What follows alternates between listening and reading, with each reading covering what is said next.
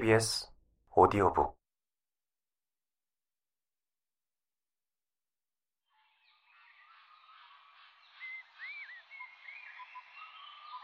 어? 그런데 저게 무슨 일이야? 홍이가 호랑이랑 마주 앉아 도란도란 얘기를 나누고 있네? 천천히 먹어. 제알라. 음, 음, 음, 아이고, 맛 좋다. 역시 떡이 최고야. 너 떡 좋아하는구나? 어, 음, 음, 음. 나는 평생 떡만 먹고 살면 좋겠어. 호랑이는 고기 좋아하지 않아?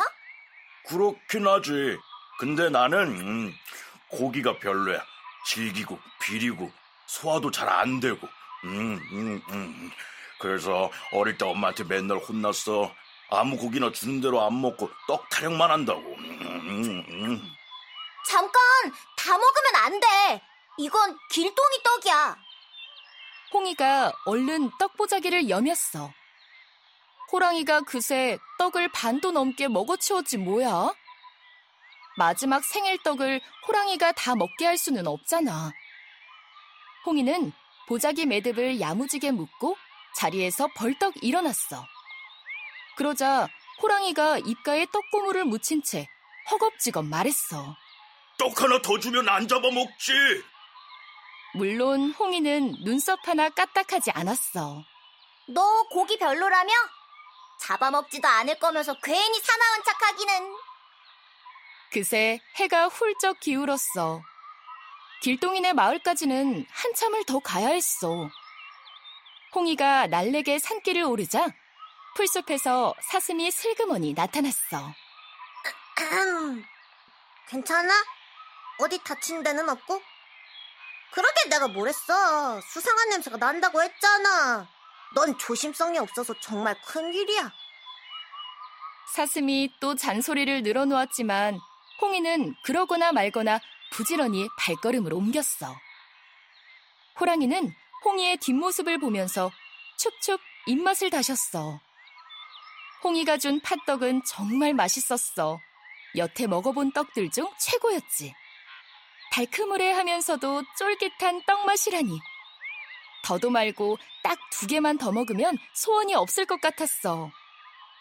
그런데 홍이가 지금 들고 가는 저 떡은 길동이 몫이라고 했어. 그렇다면 다른 방법이 없잖아.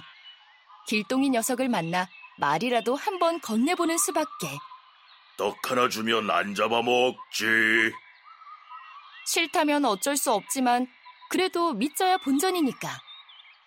암튼 길동이 녀석을 만나려면 일단 홍이를 따라가야 해. 그래서 호랑이는 홍이와 사슴을 쫓아 서둘러 고갯길을 넘었던 거야. 홍이가 마을길로 들어섰어. 사슴도 홍이 뒤에 바짝 붙어 걸었어. 사람 사는 마을에 제 발로 내려오다니 홍이만 아니었다면 절대로 하지 않았을 일이야. 길동이네가 어디야? 홍이가 마을 아이들에게 물었어. 홍이와 길동이는 서로의 집에 놀러 간 적이 한 번도 없었어. 만나기만 하면 다람쥐처럼 산속을 뛰어다니느라 바빴거든. 길동이네? 저기 저 집이야. 아이들이 손을 뻗어 멀리 보이는 집을 가리켰어. 그러고는 저희끼리 수군수군 이상한 얘기를 늘어놓았지. 지금 가도 못 만날 텐데. 너 광에 갇혔다는데 무슨 수로 만나? 길동이 아버지, 진짜 너무해. 홍이가 얼른 다시 물었어. 무슨 소리야? 길동이가 광에 갇혔다고? 아이들은 길동이 집에서 이틀이 멀다 하고 벌어지는 일에 대해 말해줬어. 얘기를 들을수록 홍이 얼굴이 점점 어두워졌어.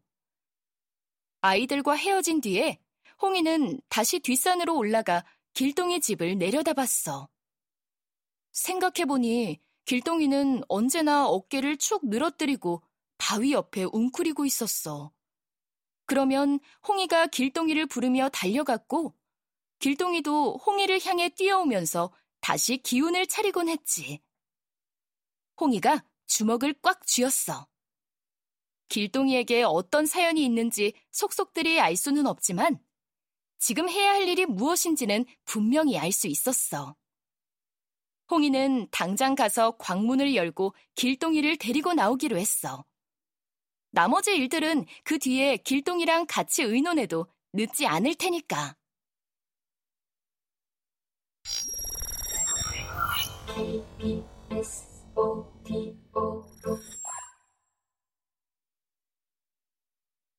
그때 사슴이 화들짝 놀라며 소리쳤어. 아, 저기 좀 봐. 제가 여태 우리를 따라왔나 봐. 홍이가 뒤를 돌아봤어. 나무 뒤에 얼룩얼룩한 것이 보였어. 어쩐지 순순히 물러난다 했어. 거봐, 내가 뭘 했어. 쟤들은 원래 속이 시커멓고 하는 짓이 구리다고 했지. 그러니까 아무한테나 친절을 베풀면 안 된다고. 사슴은 얼굴이 빨개져서 숨도 안 쉬고 말을 쏟아냈어. 그런데 홍이는 얼룩얼룩한 것을 보는 순간 머릿속이 환해지는 것 같았어. 길동이를 구해낼 방법이 드디어 떠올랐거든. 홍이가 떡보자기를 손에 들고 얼룩얼룩한 것을 향해 걸어갔어. 부탁 하나만 할게. 홍이는 부탁을 들어주면 보자기 안에 남은 떡을 다 주겠다고 했어. 그제야 호랑이가 나무 뒤에서 몸을 드러냈어. 홍이의 작전은 아주 간단했어.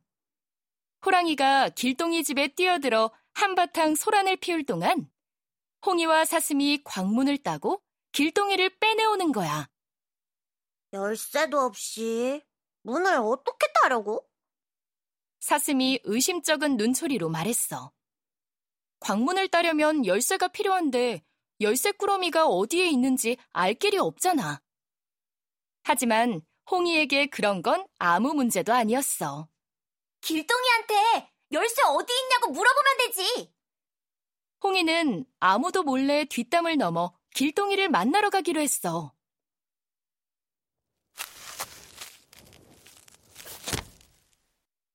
길동이는 어둠 속에 몸을 웅크리고 있었어. 광에 갇힌 지 어느새 사흘째야. 예전에도 한나절씩 갇혀 있곤 했지만 이렇게 오래 갇혔던 적은 한 번도 없었어. 저 녀석을 내 눈에 띄지 않게 당장 가두어라!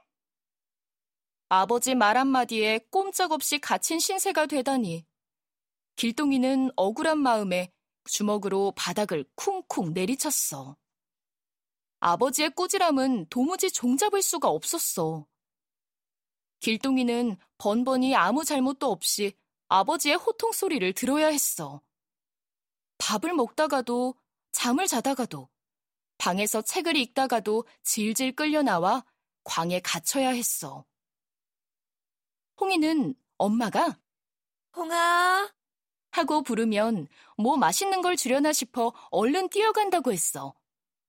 하지만 길동이는 아니었어. 길동이는 아버지가 길동아!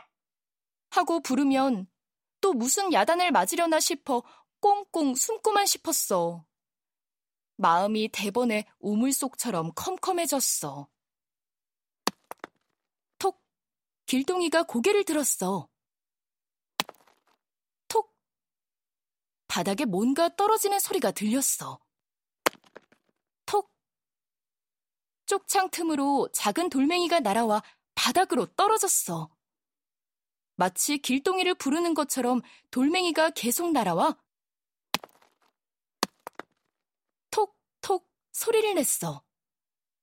길동이가 몸을 일으켜 쪽창 아래로 갔어. 벽에는 보리 가마니들이 높다랗게 쌓여 있었어. 길동이는 가마니들을 성큼성큼 타고 올라가 밖을 내다봤어. 쪽창 너머에는 뜻밖의 손님이 와 있었어. 홍아! 너 괜찮아? 홍이는 얼른 사슴 등짝을 밟고 올라가 길동이 얼굴을 살폈어. 길동이가 홍이를 보고 웃었어. 홍이도 길동이를 마주보고 웃었어. 그리고 이제부터 길동이를 어떻게 구해낼 생각인지 조곤조곤 들려줬어.